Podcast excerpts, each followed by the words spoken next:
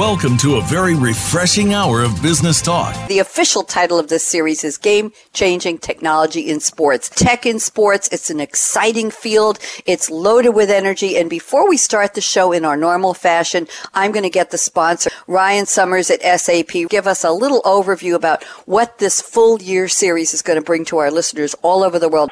We all know that technology is changing the space in just about any area you can think of, from HR IoT, you know, the traditional business is completely turned upside down. And to me, one of the coolest areas, and hopefully for a lot of the listeners out there too, is in sports. You know, I mean, think about it. That's where that's where so many passions lie. And if we think about how the game has just completely changed over the last not only a couple hundred years, but even the last few, uh, it's it's just continuing to reinvent itself. So we've got a really cool season lined up with lots of different stories um, focusing on how we're changing the game for players, for coaches, for you as fans, and also for uh, the business side where the owners are being able to manage their businesses better. So it's going to be really cool. Can't wait to get started. The great quote from Vince Lombardi. He's considered one of the greatest coaches and leaders in the history of American sport. Winning isn't everything, but wanting to win is. Let me tell you who my three panelists are. Nick Smith is with us. He's the Global VP of Product Marketing for Analytics at SAP, and there's a key word in his title, analytics. That's part of what we're talking about with sports technology. Fred Sampson is joining us. He's a VP of Alliances at SAP. Another keyword, alliances. That's how we work with different teams. And Ryan Summers, he's the Director, Digital Content Lead, Global Sponsorships at SAP. So thank you, Ryan, for putting together together this wonderful panel, and we're calling this episode, this debut, Score, the new world of technology for sports. A really okay. cool thing that we're doing with one of our with one of our horse horse racers is we have sensors on the actual horse itself, right? And when she goes back and analyzes her race, she can see how the horse's heartbeat and energy output is affecting how hard she wants to push him or, or lean off. It's interesting. I was at NHL All Star game last week, and I was talking with Doug Murray, a, a former All Star defenseman, and we were we were talking about this SAP.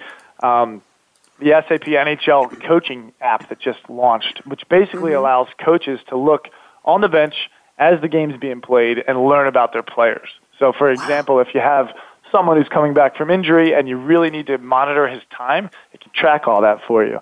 And we were debating around, you know, how powerful is this data? Is it more important than that gut feeling or you know, is there some combination? And uh, you know, there's always going to be some naysayers right away. Um, there's always going to be the diehards that believe that you know the technology is the way to go.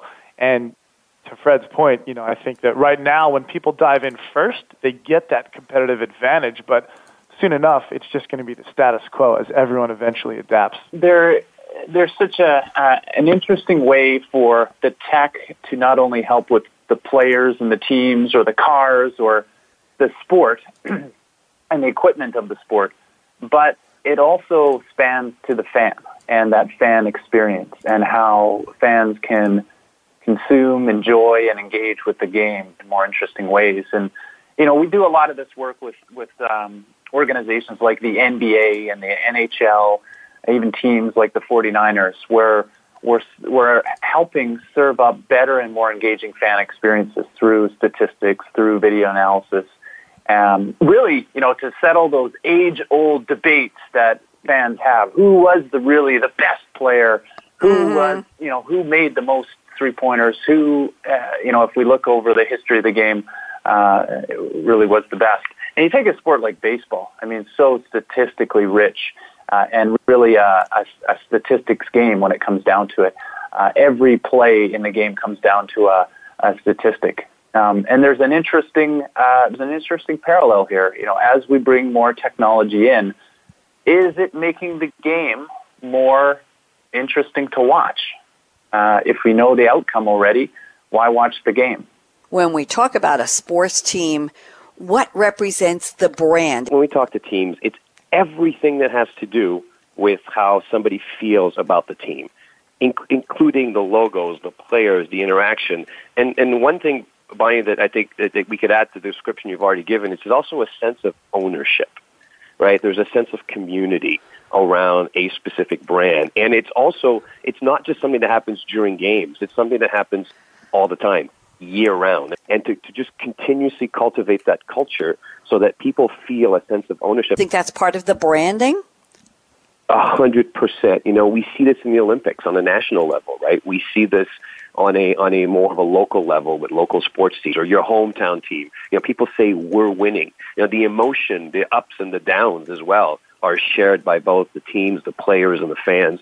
Um, and it's through those ups and downs that relationships and bonds are built, and that's why those brands are so strong. Absolutely, yeah. It's, it's amazing how powerful sports are to humans, right? I mean, you see people shaving their heads, they're getting tattoos of their favorite sports team, family parties. I think I think it's something that we're all very passionate about. Uh, I know as a father, the, the day that my my young little boys started rooting for the Eagles for me was, you know, perhaps one of the greatest days ever. Fasten your seatbelt. I don't care what sport you're doing. Put some kind of a seatbelt on. What are you waiting for? Go out and be a game changer today, just like Nick Smith at SAP, just like Fred Sampson at SAP, and just like Ryan Summers at SAP.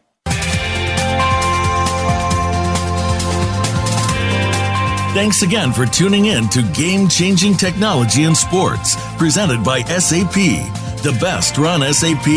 To keep the conversation going, tweet your questions and comments to Twitter hashtag SAPRADIO.